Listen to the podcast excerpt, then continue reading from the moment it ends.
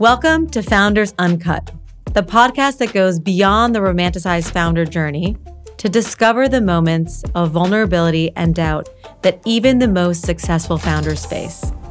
I'm Maria Palma, general partner at Kindred Capital. Here with me today is Damian Kimmelman, the co founder of Batelle, Rho, Founders Pledge, and DueDil. But those are just the headlines. Let's get the real story on Founders Uncut. So there was a situation where Damian was in a company and there was really two directions forward for the strategy of the company. And they had to make a decision about which one to go with. So can you tell us a little bit more about that, Damian, and, and how that was as a co-founder?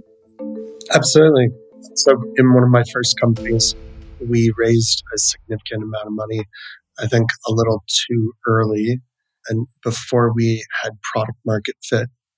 And I think it was clear that we had multiple different customers, multiple different successful paths, but we were trying to spray and pray and trying to be everything to everyone. And I took a step back and realized that the correct path forward was to essentially deprecate our website and be an API only business which at the time, this is sort of 2014, was fairly controversial, especially considering our API wasn't the strongest part of our business and essentially fire 60% of our customers. I think where I went wrong wasn't the decision or figuring out which way to go. I was very ineffective in how I went about actioning that decision. I was a very young founder, and like a lot of very young founders, I think I tended to seek consensus. And in some of those decisions where you know in your heart you need to sever an appendage or do something that's not going to be fun, I think I put too much stock in having consensus within the company rather than having expediency and delivering on a clear vision.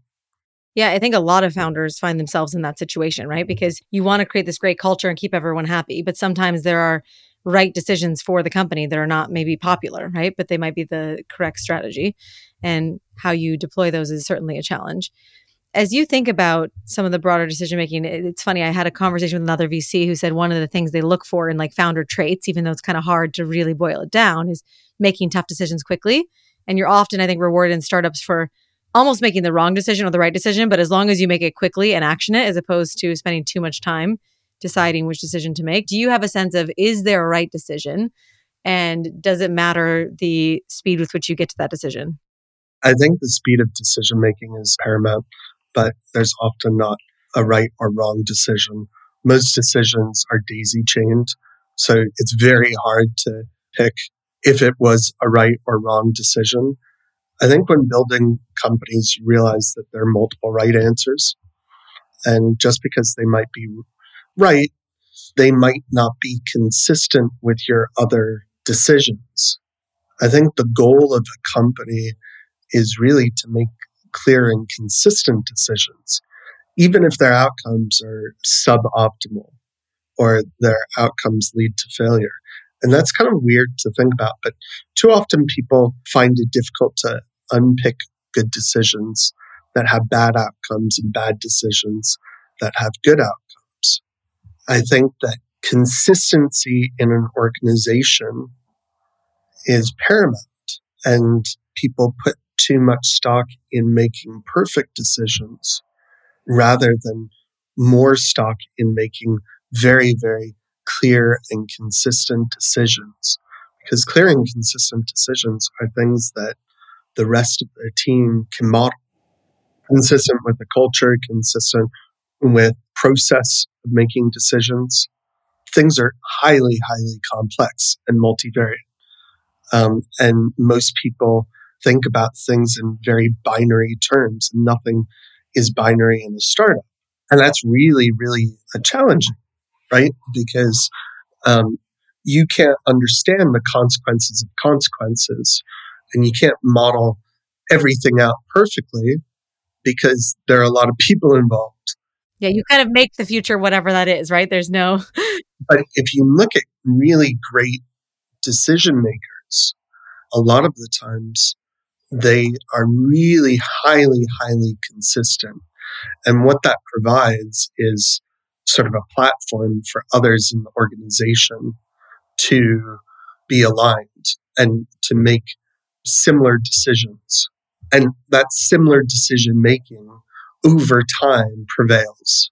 So you might not optimize for the local maxima, but you'll optimize over time because it will be consistent with a set of strategies. Yeah. And then people also know what to expect from you, right? And you and I have talked before about kind of decision frameworks, right? Because there are so many decisions to make in a startup. So, how do you think about making decisions and how do you use different frameworks to come to the right decision? I think that's an awesome question. The way that I look at things is in sort of information theory lens. Best mental models that I like to employ is something called the map is not the territory. What it states is if you had a map of the world and it had perfect fidelity, what would that map be useful for? Nothing. Because every tree would be the same size. That would be reality. And so subjectivity is highly, highly useful. And you should lean into subjectivity. If you look at in education, every field of study is some sort of abstraction of another field of study, right? And scientists constantly pick at each other. You know, there's a really funny comic. Oh no, that's just applied, you know, biology. oh no, that's just applied physics. Whatever it may be. Each field of study is just a language. It's a set of terms or naming conventions trying to describe reality at a certain vantage point. And I like to think of the world in a very similar way. You have lots of different actors who have lots of different vantage points, right? Some built billion dollar businesses, but are probably not too clued into, you know, the ground level mechanics of, of your industry at this time. But if you look at everybody's views in sort of 3D space. There's a strong argument to seek heterodox opinions and to try and understand what the spectrum of opinions are so you can figure out where to locate your decision. Interesting. Yeah. For those of us with worse vocabulary than you, heterodox is different non-conforming opinions. But that's really interesting you're saying basically you get a whole spectrum of opinions, even if they seem like some of them might be way out of left field, because it helps you actually use subjectivity to get to the right one. Yes.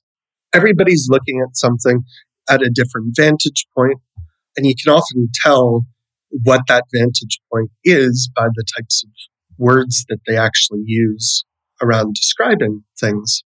Yeah, it's actually so interesting, especially when you think about this from like a diversity and inclusion perspective, right? This is why you get different perspectives. And there's this study that I think it was Microsoft who did where they took people, a lot of different backgrounds, and they took an IQ test. And then halfway through the IQ test, they split them. And then they split them by how you were doing on the IQ test.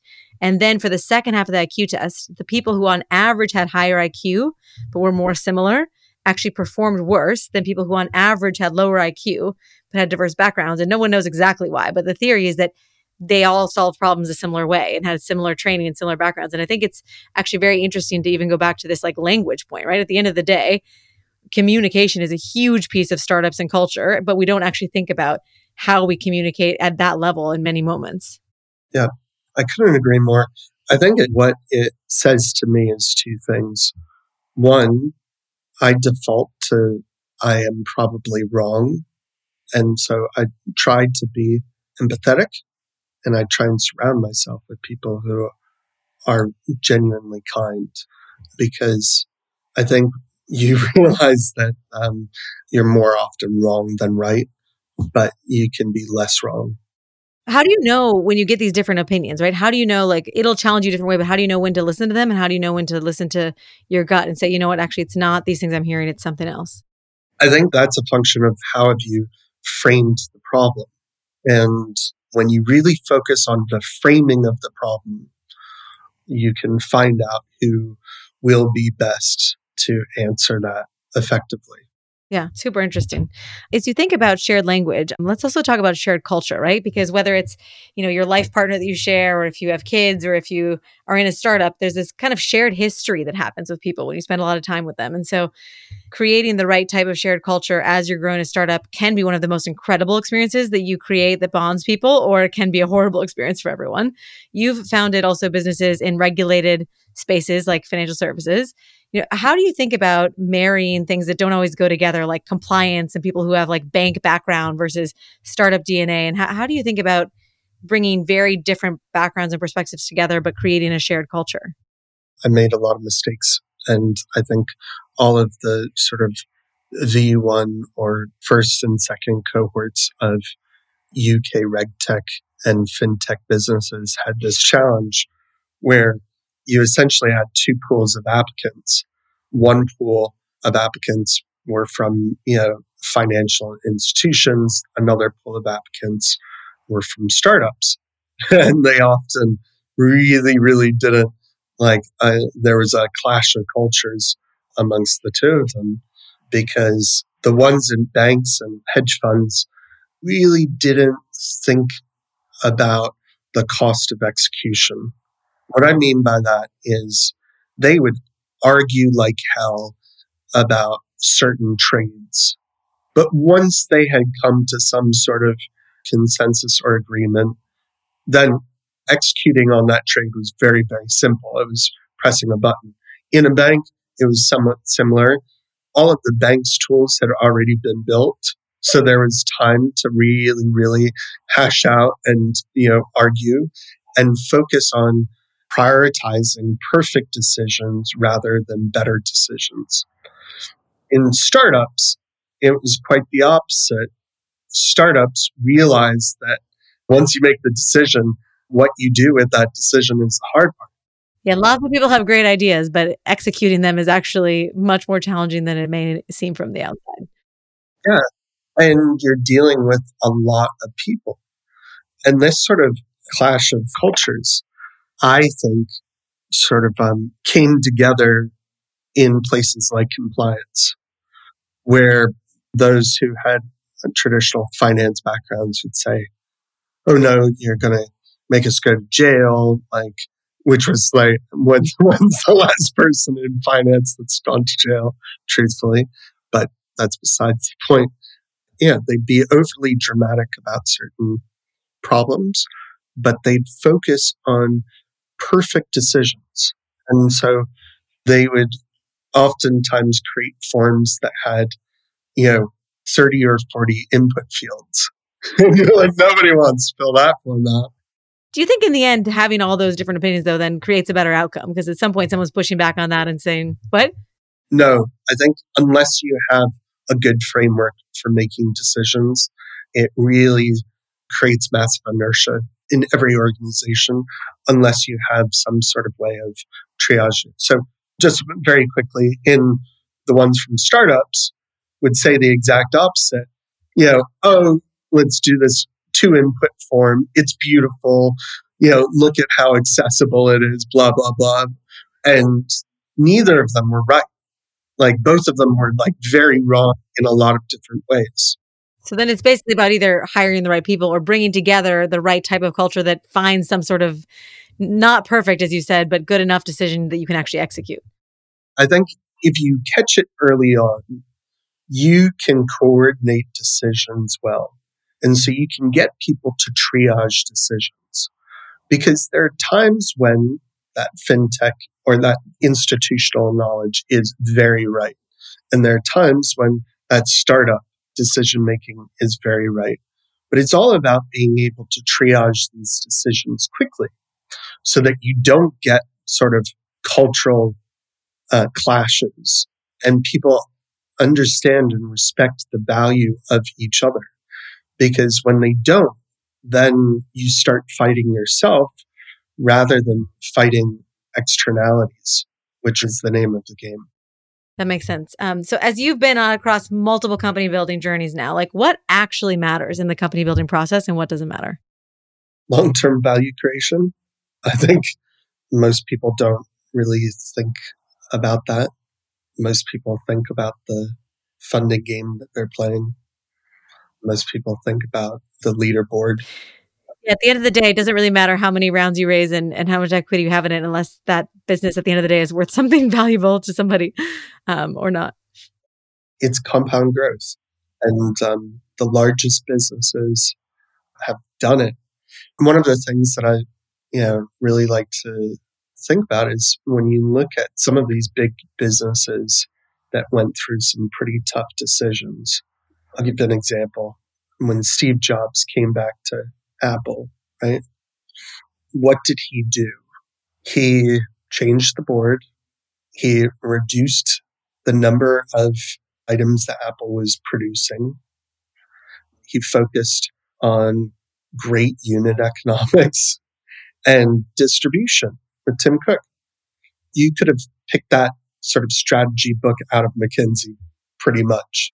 The vast majority of great leadership in terms of prices is actually very, very straightforward and very, very simple.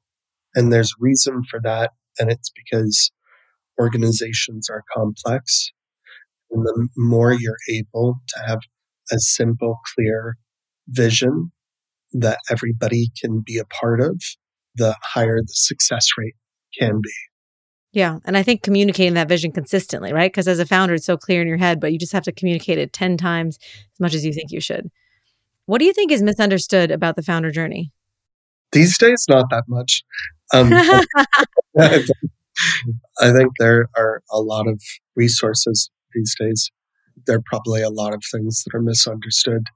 Probably the biggest one is um, how complex people are and dealing with people at scale. We look at all these case studies like Blockbuster, yeah, and everybody's like, oh, if I was in Blockbuster's shoes, I would have seen Netflix. I would have done. And if you actually delve you know, uh, beyond the, the superficial, you realize that organizations have layers of incentives, layers of complexities. And in a blockbuster, that was probably not a great decision at the time. But to your point, it's hard to shift, right? Like once you have people who have jobs that they're delivering and emotions around it, and you're you're moving a ship in a whole direction. Like at some point, you're moving an oil tanker, and you're not moving a bicycle anymore. And so, restarting that is very hard. And against that backdrop, do you think there are certain traits that make a great founder, or do you think that founders come in all different traits and shapes and sizes? I think the best founders know their scent, they know their flavor. And I think that they know the culture that they're building and they stick to it. I think weak founders try and go with what's au fait and what's the moment.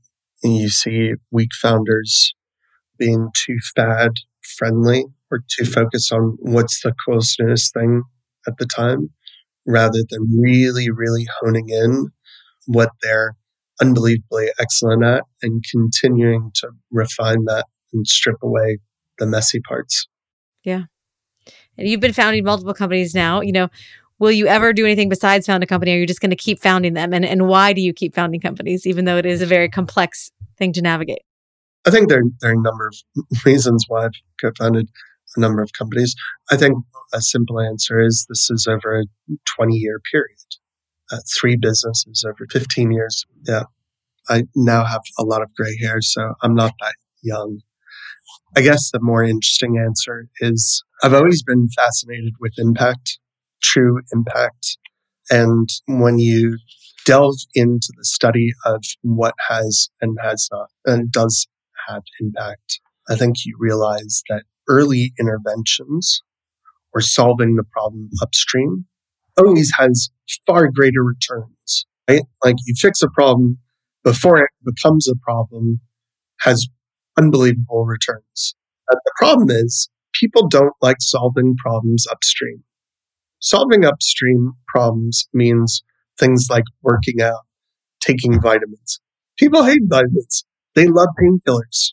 And so some of my pursuits haven't hit the mark at being that perfect mix of high, high impact painkillers because that's hard. Just a bit about the business that I'm doing right now. I started a company called Batelle.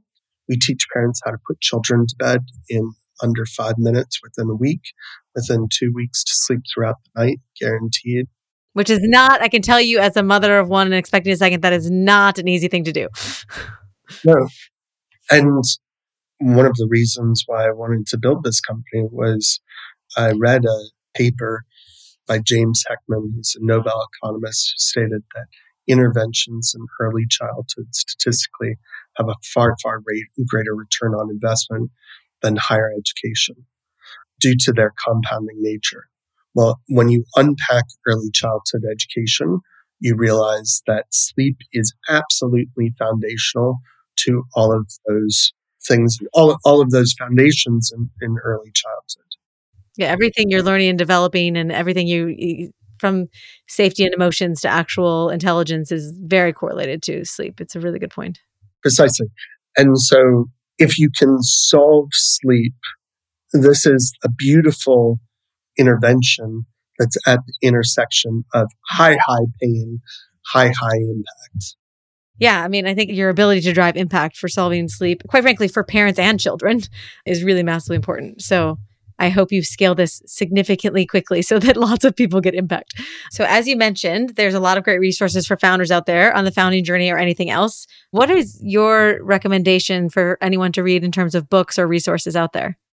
I think two of my favorite books are a book called Decoding Reality by Vlatko Vedral. It's on quantum information theory, and another book called The Science of Can and Can't it's by Chiara Marletto. And they're both about quantum physics, quantum information theory, but they are mind blowing books that actually have relevance to absolutely everything that you do in a surprising way. There are very few books that I would read and read and read again. And I think, especially, yeah, Vlatko, he's hilarious. And so this is not some like crazy long drawn out book that is too intellectual. It's fun. Amazing. Okay, well, we will include those in the show notes. And thank you so much for being with us today. Thank you. If you want more stories like this, go to www.kindredcapital forward slash founders uncut. And as always, if you're a founder and the journey is hard, you're not alone and you're not doing anything wrong. Being a founder is just hard. Even the most successful founders have moments of fear, vulnerability, and doubt that happen every day and don't make the headlines. So thanks for joining us today. And if Damian's story resonated with you, join us again on Founders Uncut.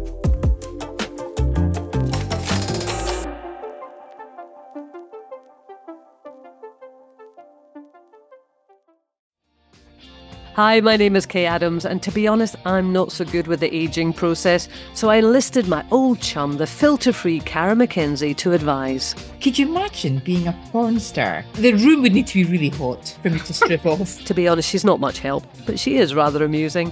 And along with some great guests, Jo Brand, Andi Oliver, Anton Du Beke, Ruth Langsford, and Craig Revel Horwood, darling, we are learning how to be 60. Listen wherever you get your podcasts.